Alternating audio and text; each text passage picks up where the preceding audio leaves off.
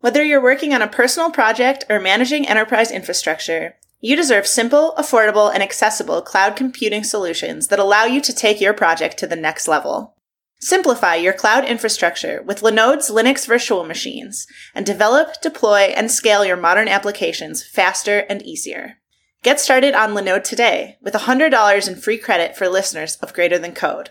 You can find all of the details at linode.com slash greater than code. Linode has 11 global data centers and provides 24-7, 365 human support with no tiers or handoffs regardless of your plan size. In addition to shared and dedicated compute instances, you can use your $100 in credit on S3 compatible object storage, managed Kubernetes, and more. Visit linode.com slash greater than code and click on the create free account button to get started.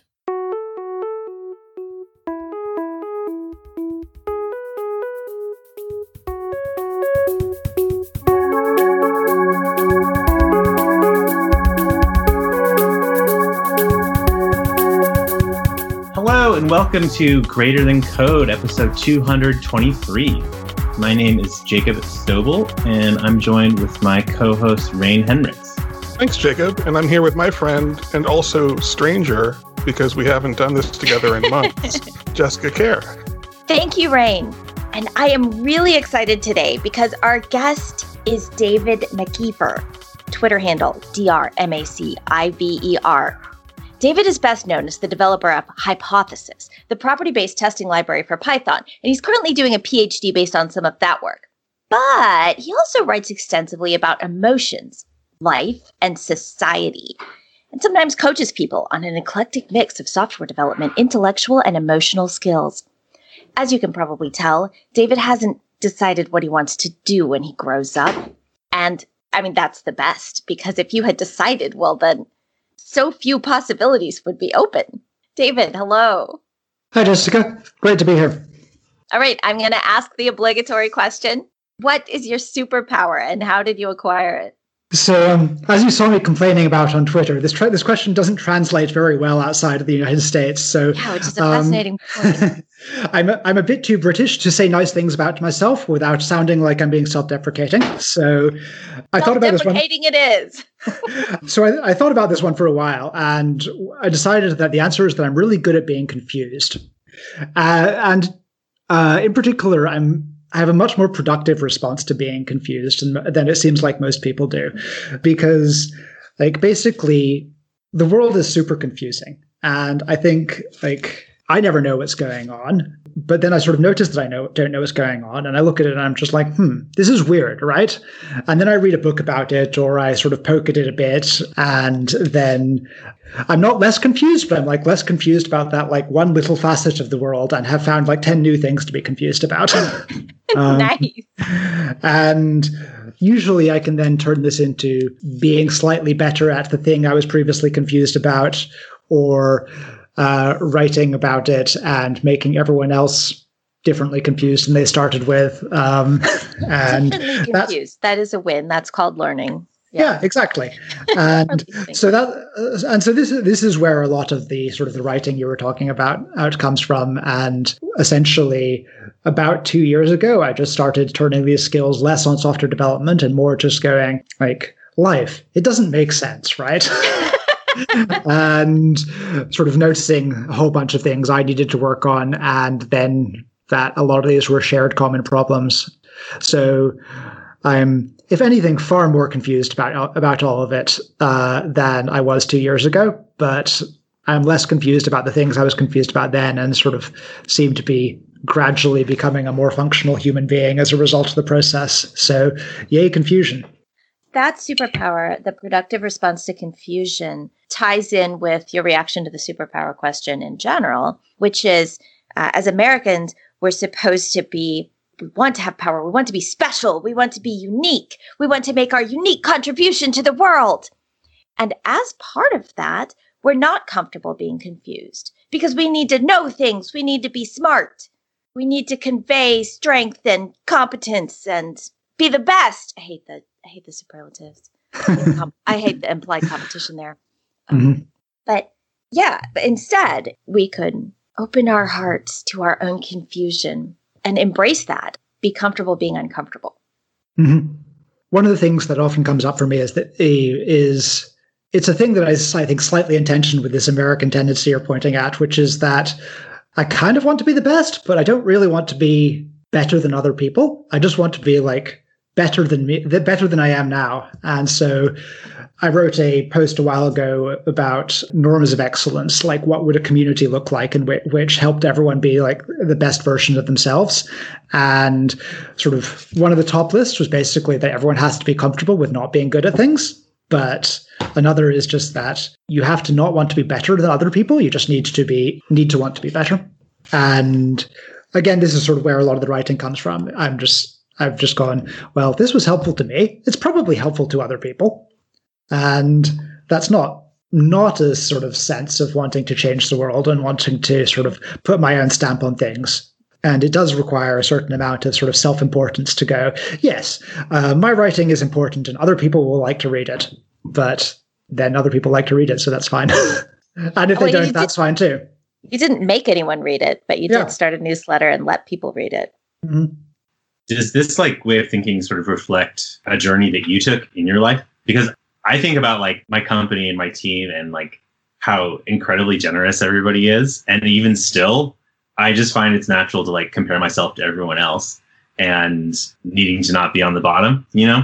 And part of me wonders if that's just like a natural human tendency, but uh, just because Definitely it's natural, doesn't make American. it fit. Yeah. Basically, I'm asking, how do I stop doing that? it's definitely not something I've always been perfectly good at. But I think the thing that sort of that helped me figure out how to do this was essentially being simultaneously at the bottom of the social rung, but also like super arrogant. So um, it's, it's it's your classic nerd kid thing, right? It's completely failing at people, but also going, but I'm better than all of you because I'm smart, and then essentially gradually having the rough edges filed off the second part and realizing how much I had to learn off the first part. So I think sometimes sometimes my attitude here to a lot of this is basically to imagine I was a time traveler and basically go, and basically going back in time and sort of telling little David all the things that it would be, it was really frustrating that nobody could explain to me. And I sadly haven't yet managed to perfect my time machine, but I can still pay it forward, right?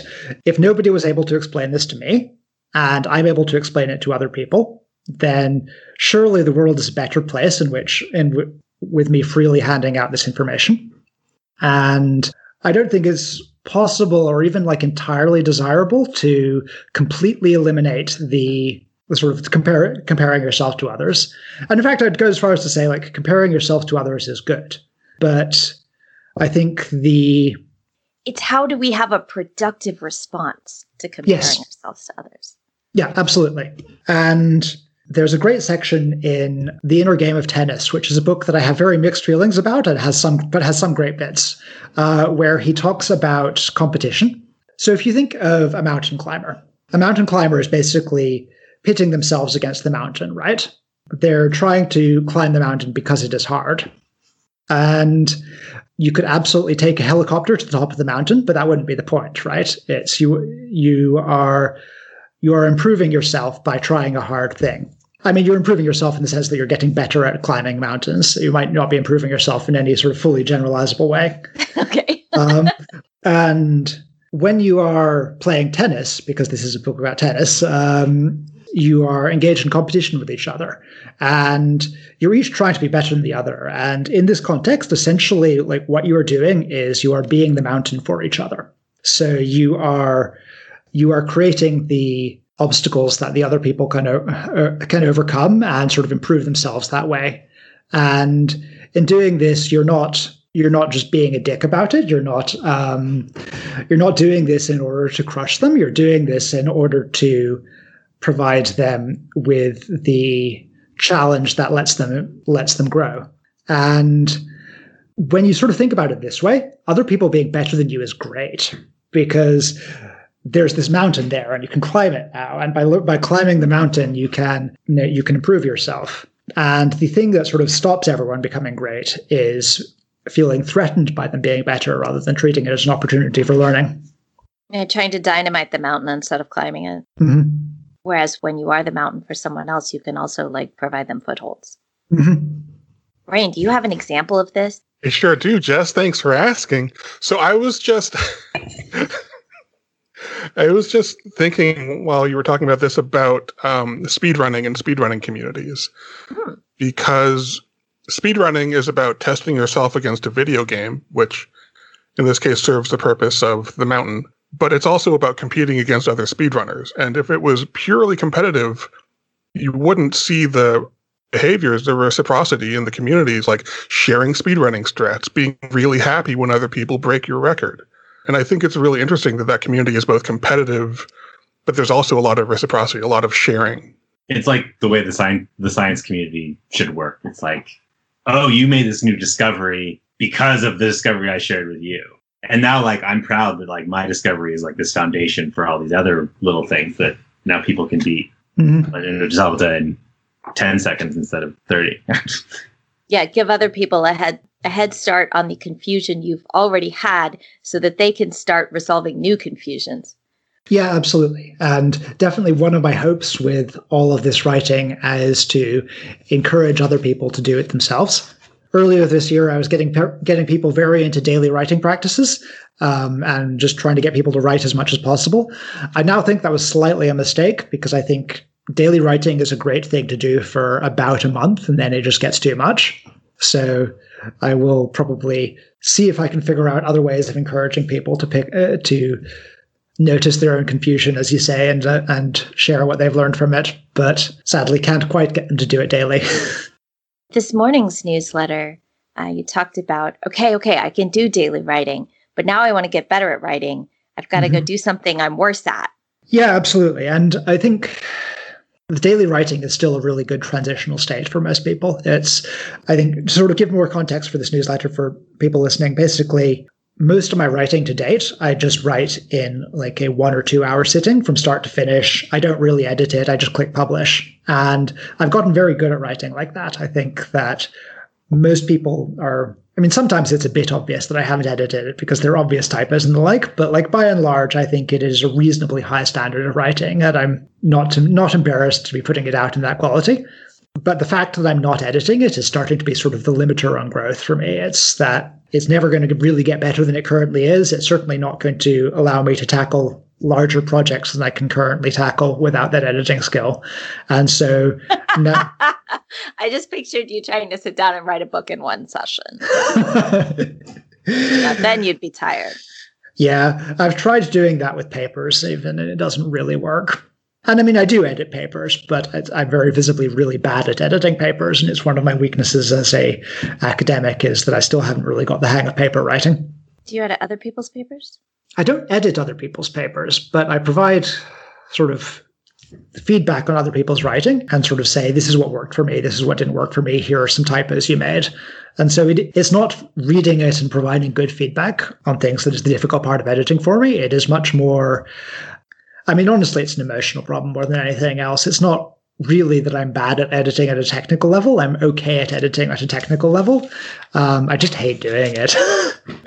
it's uh, that is most problems we have, right? In the end, it's yeah. an emotional problem. Yeah, absolutely. It's, and I think that is definitely one of the sort of the interesting things I've been figuring out in my sort of last two years of sort of working on learning more about emotions and the various skills around them is just going, oh right, it's not sort of like this abstract thing where you are learning to be better at emotions and then nothing will change in your life because um, you're just going to be happier about everything. I mean, some people do approach it that way, but for me, it's very much been, oh, I'm learning to be good at emotions because this really concrete problem that I don't understand. It turns out that that's just feelings.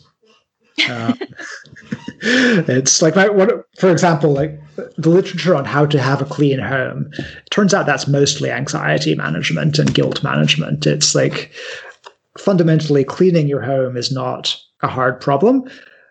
Not procrastinating on cleaning your home is a hard problem. Not feeling intensely guilty and aversive about the dirty dishes in the sink and just putting them off for a week. I don't do that, but just as a hypothetical example. I mean, not a hypothetical example. I think like a specific example that comes from the book Unfuck Your Habitat, which is a great example of essentially, it's a book that's about, it contains tips like fill a spray bottle with water and white vinegar, and also tips about how to manage your time and how to deal with um, the fact that you're mostly not cleaning because of shame, that sort of thing. And writing books are another great example where 80% about managing the feelings associated with writing. It turns out practical problems are pretty much pretty much all come down to emotions, at least practical life problems. Sorry, I was just buying Unfuck Your Habitat real quick. it's a good book. I recommend it. Our internal, like emotional habitat and our external habitat are very linked. Mm-hmm. You said something earlier about learning to be better at emotions is not just you're magically happier, Mhm. that other things in your life change. Yes. I mean, I think there are a couple of ways in which this manifests. One of them is just that emotions often are like the internal force that maintains our life habits. It's you you live in a particular way because moving outside of those entrained habits is scary or aversive in some way. Like the cleaning example of how if your home is a mess, it's not because necessarily because you don't know how to make your home not a mess. Although cleaning is a much harder skill than most people treat it as. Uh, speaking as someone who is bad at the like the practical skills of cleaning as well as the emotional side of cleaning, but like it's primarily if it were just a matter of skill, you could just do it and get better at it, right? The thing that is holding you in place is the emotional reaction to the idea of changing your habits. So the specific reason why I started on all this process was essentially relationship stuff. I'd started a new major relationship and my previous one hadn't gone so well for reasons that were somewhere between emotional and communication issues for i.e. like the same reason basically every relationship doesn't go so well if it doesn't go so well. Well, that's not quite true. Like there are pro- there are actual Some people have actual problems, yeah. but these things are. I mean, our, Yeah. our emotions really, sometimes we treat them as if they're flaws. Mhm. As if our emotions are getting in our way is some sort of judgment about us as Mhm. not being good people. But no, it just makes us people. For sure. So you started on this journey because of the external motivation of helping someone you're in a relationship with. Because it's Mhm. really hard to do these things just for ourselves. it is incredibly hard to do things just for ourselves. It's, and I mean, I guess that that is exactly an example of this problem, right? It's that there was a particular habit of life that I was in, and what I needed to break out of that habit of life was the skills for dealing with uh, then figuring out these emotional reactions. But unfortunately, the thing that the, the thing that the habits were maintaining was me not having these skills, and so having an ex- the external prompt of like a problem that was in the world rather than in my life as it was was what was needed to essentially kick me out of that. And fortunately, it turns out that my standard approach of reading a thousand books was one that worked for me in this case. I probably haven't read a thousand books on this, but I certainly wouldn't broke. surprise me. I read fewer books than people think I do. I may well have bro- I may well have read more than a hundred books about emotions and therapy and the like, but I probably haven't unless I cast that brush really broadly. Because I mean, everything's a book about emotions and therapy if you look at it right. Have you read any books by Virginia Satir? Uh, I don't know who that is. I'm afraid. Frank. Excellent, excellent news. Uh, Virginia Virginia was Satir, Ray. a family therapist who wrote a lot about processing emotions. And. I have been a, a huge fan of her work, and it's made a huge difference in my life and my career. So I highly recommend it. Okay, um, I will definitely take recommend- recommendations on books. Uh, what's uh, what's the book title, or what's your favorite book title by her? Uh, I, I think I would start with uh, the Satir model, which is uh, S A T I R M O D E L, the Satir model, which is about her uh, family therapy model. Chances are good you've read books based on her work. I was reading Jerry Weinberg's Quality Software Management Volume 2 the other day, which is entirely based on the Satir model. Mm-hmm. Yeah, he was a, a student of hers. One of the things that she likes to say is that the problem is never the problem, how we cope is the problem. Can we have a productive response to the problem? Mm-hmm. Yeah, that absolutely makes sense. I think often the problem is also the problem. Uh, it's um, well, it's, but, it's often self-sustaining, like the, the habits yeah. you're talking about. The our life habits form a self-sustaining system, mm-hmm. and then it took that external stimulus. It's not like an external stimulus somehow kicked you in the butt and changed you. It mm-hmm. let you change yourself. Yes, absolutely. I guess what I mean is so let's continue with the cleaning example. It's the problem is that your flat is messy. And your flat is messy because of these life habits, because your emotional reactions to all these things. Um, and you do the appropriate emotional work. You unblock yourself on shame and anxiety around a messy flat, and you look around and you've solved, you've processed all these emotions. You fixed how you respond to the problem, and it turns out your flat is still messy, and you still have to clean it. And I think emotional reactions are what either I'm making it sound like emotional reactions are all negative, and I really don't mean that. I mean oh, it right, that right. way. It's just yeah. Because once you've dealt with all that shame and the anxiety and stuff, and maybe you've picked up your flat some, mm-hmm. and then you come in and you have like groceries, and you stop and you immediately put them away. Mm-hmm. And you get a positive emotional feeling from that as you're in the process of keeping your flat tidy. Mm-hmm. The emotions can reinforce a clean flat as well. Yeah, absolutely. And I think this is something that has always been one of my goals more than it is one of my active like let me no i love this yeah. distinction that you're making here is yeah. it a goal or is it something i'm actively mm-hmm. the word goal is yeah yeah so i mean I, I, think for me start one of the other prompts other than the relationship start was me essentially realizing that my emotional experience it wasn't bad like it was i mean it wasn't great but i wasn't I wasn't actively miserable most of the time, but it also just didn't have very many positive features, which it turns out is also a form of depression. It's like it's very easy to treat depression as just just like you're incredibly sad at all the time, but that doesn't have to be what it's what it can be. Like flatness is, and so I think very much from early on, pegged in my mind was that the getting better at emotions wasn't just about not being anxious. It was also about experiencing things like joy. It was about being happier. And I think having this as sort of an aspirational goal has been very motivating in terms of a lot of this work and in terms of a lot of trying to understand all of this because I think I don't want to be miserable it only gets you so far. And if you have a problem that you're trying to solve and that turns out to be an emotional block, you have to actually want to solve the problem, right? It's like, I, I think if you don't want to clean flat, then it doesn't matter how much you sort of fix your anxiety around that. You're still just going to go, okay, I'm no longer anxious about this messy flat. That's great.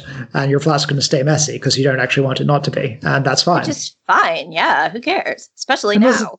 Unless it becomes a health hazard. But yeah.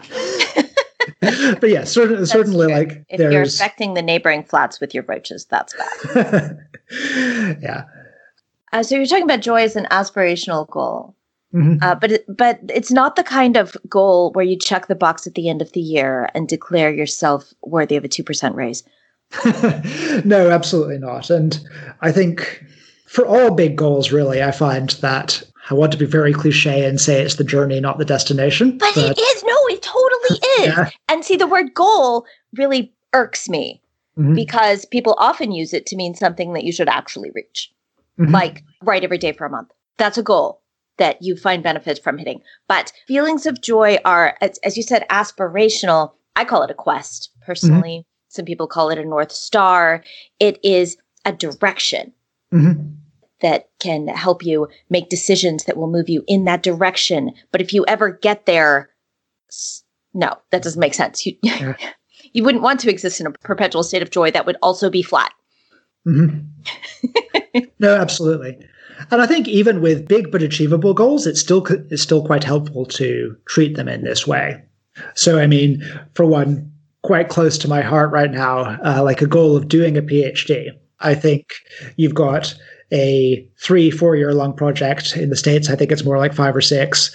And if you treat the PhD as if it's pass fail, like either you get the PhD or those three or four years have been wasted, then that's not very motivating and also will um, like will result in I think worse quality results in work. Like the thing to do is ba- anxiety and stress and shame. yeah, yeah, very much so. um, and so, just thinking in terms of like, there is this big goal that you're trying to achieve of the PhD, but the goal doesn't just define like a pass fail; it defines a direction. Like, if you get better at paper writing in order to get your PhD, then even if you don't get your PhD, you got better at paper writing, and that's good too, right? And Because the other outcome is the next version of you. yes, exactly. It's about Um, who does this aspirational goal prompt you to become? Mhm. This reminds me of the difference between homeostasis and homeorhesis. So, homeostasis is about maintaining a state. Mhm. Uh, homeorhesis is about maintaining a trajectory. That makes sense. Yes, very very much that distinction. And also sort of one of one of the the nice things about this sort of this focus on a trajectory is that even if like a third of the way through the trajectory you decide you don't want to maintain it anymore and actually you're fine where you are and this goal was a bad idea or you've got different priorities now possibly because a global pandemic has arrived and changed all of your priorities then you've still come all that way right? It's like the, tra- the the trajectory doesn't just disappear backwards in time because you've um, you're no longer going in that direction. You've still made all that progress. You've still got derived some of the benefits from it. Yeah, there's another thing that maybe it's an American thing or maybe it's wider than that of if it doesn't last forever, then it was never real. Mm-hmm. Or if you don't achieve the stated goal, then all your effort was wasted. Yeah. I don't think it's just is purely an American thing. It's hard to tell with how much American culture permeates everything, and also with. Um, I should say that although I'm quite British, I am also half American. So like I'm a I'm a weird third culture kid where my background doesn't quite make sense to ever to anyone. But yeah, no, I I very much feel that this idea that permanence is required for importance, and it's something that every time I sort of catch myself doing, I'm just like, oh, yeah, David, you're doing the thing again. Have you tried not doing the thing? But it's hard. It's very internalized. You know, if you clean your flat and a week later it's dirty again, well, it was clean for a week. Uh, That's, that's not nothing. Yeah, I do genuinely think that is one of the emotions that people struggle with with cleaning. Uh, certainly, it is for me. It's oh, the, because yeah, it, it's, yeah, yeah, it's- it's, it's a process. It is not a destination. Nothing is ever clean. yeah, I think of myself sometimes as I want to be the kind of person that always has a clean home, hmm as opposed to I like I like it when my house is clean. Yeah, is it about you or is it about, I mean, uh, some real effect you want? Yeah, Mhm. is it about a, is it about like the story that I project that I imagine I could project if I took a you know like I could project like on Instagram because my I'm con- I'm taking pictures of my pristine house all the time, or Mhm. is it just like I like to look around and see things where they belong? yeah. I'm curious. Does does this result in your home being clean? No, If that's- it doesn't. That that's sort of the issue. I think like I, that I'm sort of just realizing is like it's not actually a powerful motivator because it's it's just not possible. Trying to imagine that like I could like be in this maintain homeostasis about it. It's not a possible goal, and so yeah, it's not going to happen. Yeah. The, the metaphor here is the change is motion, right? Mhm. But it's always happening. So it's more like the flow of time than like motion through space. Mhm. Actually, staying Not the motion same too. is- Yeah. staying the same is very hard to do and very expensive. Mhm. Absolutely. No wonder it takes all of our feelings to help us achieve it. So um, the reason I was asking, by the way, about whether this um, this idea of being the sort of person who has a clean home is effective is that this ties in a little bit to what today's newsletter was about. About um, there's this problem where when you have self images that are constructed around being good at particular things, being bad at those things is very much it's a shame trigger. It's like it's essentially it's you experience the world as clashing with your conception of yourself. and we get really good at not noticing those things. So, yeah, you, you see you see this a lot for with procrastination, for example, where you are putting off doing a thing because it does force you to to confront this sort of conflict between identity and reality. And I think sometimes the way out of it is just to identify less with the things that we want to achieve in in the world and just try and go, I'm doing this because I want to. And if I didn't want to, that would be fine too. And essentially, becoming fine with both an outcome and failing to achieve that outcome is often the best way to achieve the outcome. So, practicing editing in order to practice editing, whether you achieve writing a book or not, whether you're good at it or not. Mm-hmm. And it does, it does come back to the journey. if what you're doing is a means to an end, and yet not in line with that end, it often backfires because the means are the end. In the end, they become it. So having a clean house is stupid. That's not a thing. Picking up is a thing. That's something you can do. And I am picking up. True fact. you don't have to worry about whether you can. Are you doing it? All right, then you can. Mm-hmm. Yeah. Whereas having a clean house is not a thing. Mm-hmm. Very much. This kind of ties into the the comments about books earlier, where you were talking about how many books I read, and um, one of the things that I think very much stops people from reading books is the idea that oh god, there are so many books to read, I'll never get through all of them. And, or I'll, if I started, I have to finish it. Oh yeah, I mean, people definitely shouldn't do that. Books are there to be abandoned if they're bad. Uh, I read a lot of chapter ones. Yeah, I have a slightly bad habit of buying books speculatively because they seem good. And as a result, I think my shelf of books that I'm probably never going to get around to read, but might do someday and might not, and either is fine, is probably at like 100 plus books now. Oh, yeah. Um, I love that shelf. I have big piles everywhere. There's always something to read wherever I sit. Yeah. And and most of it I will never read, but it's beautiful. Mm-hmm. I'm currently in the very weird experience where right for possibly the first time in my life, I have more bookshelf space than books. That's not a stable state. No, no. I mean, this this will be fixed by the time I leave this flat. Um, the piles will return. Um, you will maintain but, that trajectory. Yeah, yeah, yeah. Because I'm just reading. I I can read these this many books because I just sit down and read. And at some point, I will finish a book or I will abandon a book, and both are fine. But I think if you treat this as a goal where your goal is to read all of the books, then like that's not the thing. And yeah. it's not, and it's also, it's not, uh, I think people go, my goal is to read 100 books a year. And, um, or I don't know how it's normal like, people is it really, estimates or is your goal to learn something? Yeah, exactly. And, and the means is reading books. Yeah. Yeah. And I think if one instead just goes, I like reading, so I'm going to, re- and it's useful, so I'm going to read books, uh, you'll probably end up reading a lot more than setting some specific numerical goal. And also, you you run into sort of Goodhart's law things where if your goal is to read 100 books, a, books in a year, great, buy the Mr. Men set. Oh, wait, is that a thing in the Mr. Men are a series of kids' books which tell like the big smiley face. Yeah, that exactly. That's the one. and and you can you can read a hundred of those in a week. I assume there are hundred Mr. Men books. I don't actually know. And yeah, whereas, whereas then you might th- then again you might choose like dynamics in action and never get through it and then feel bad about it, and that would be pointless because you learned more from the introduction than you did from the Mr. Men series. I don't think I've even opened my copy of Dynamics in Action. I bought it after. Well, I, I think you recommended it on Twitter or something, and I was just like, "That does sound interesting. I will speculatively buy this book." It's a hard book. Yeah, it's it's far from the hardest book on my shelves, but it's definitely in the top. I'm going to confidently say top twenty, but it might be higher than that. I just haven't done a comparative analysis, and I don't want to uh, overpromise. uh, the point being, read books because you want to. Yeah. Or sometimes because you want to have read them. That's the thing. Mm-hmm. There's a lot of things like I may not want to pick up, but I do want to have picked up.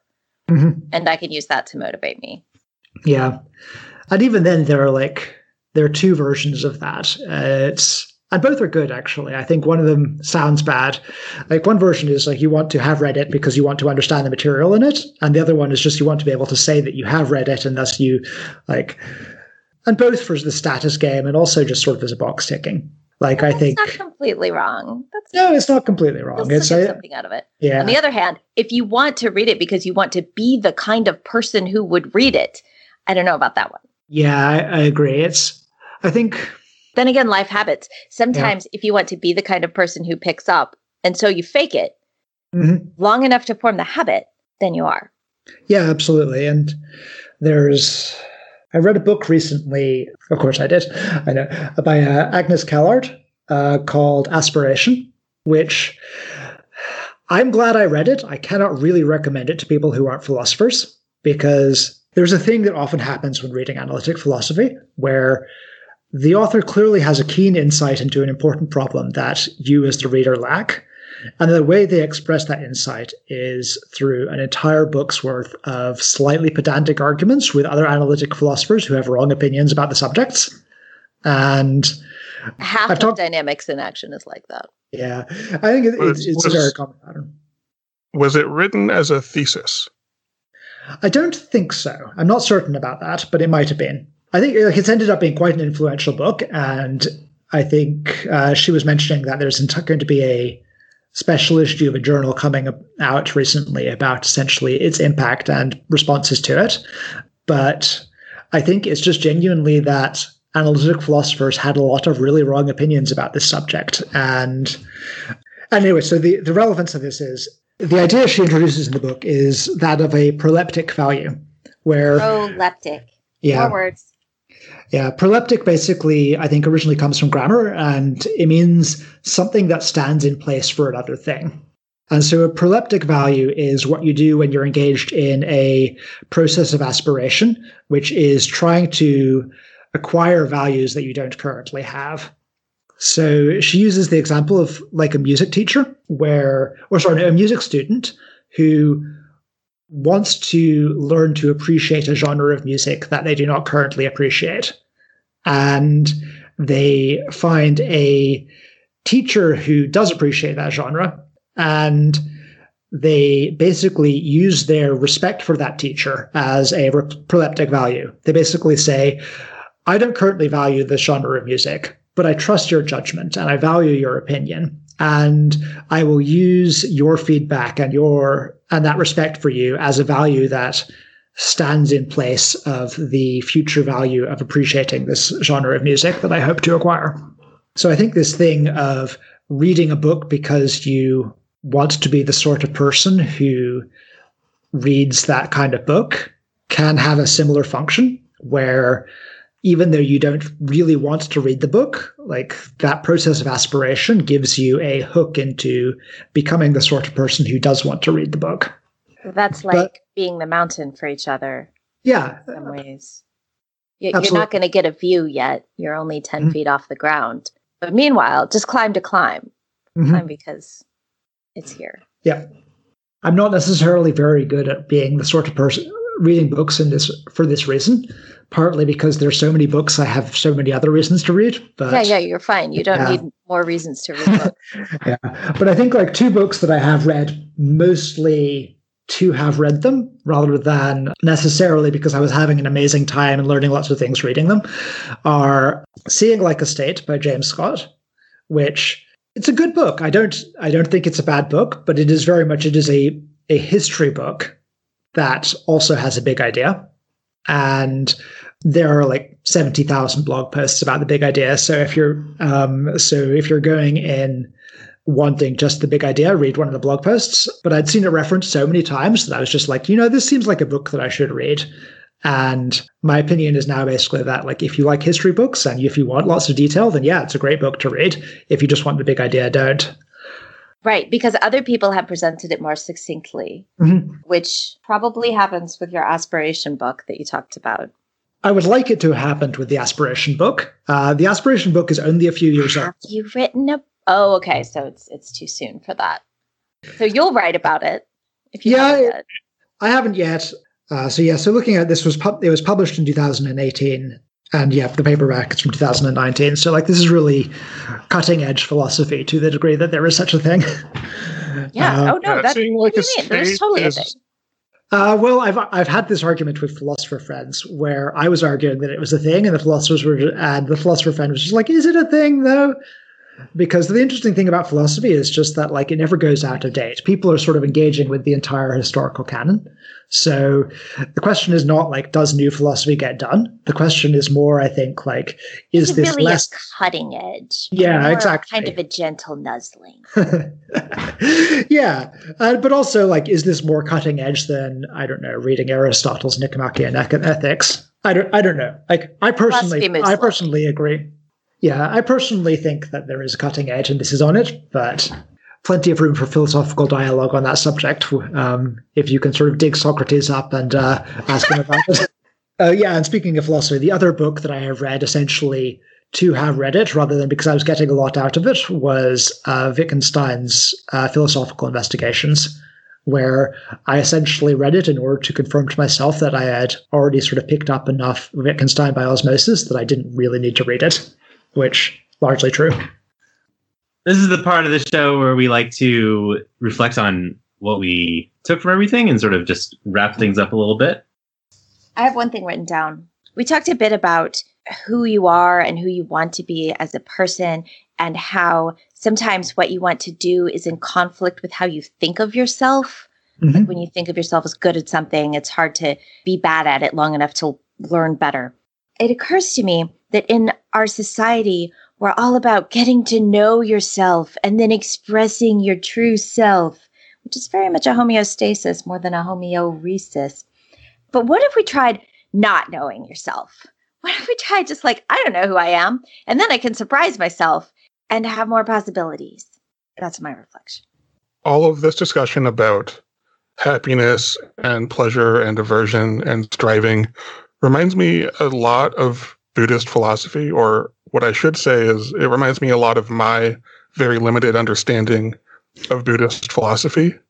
Specifically, this idea that you shouldn't judge your life by the outcome of your preferences, that you shouldn't identify yourself with your your wants and cling to the outcome of of things.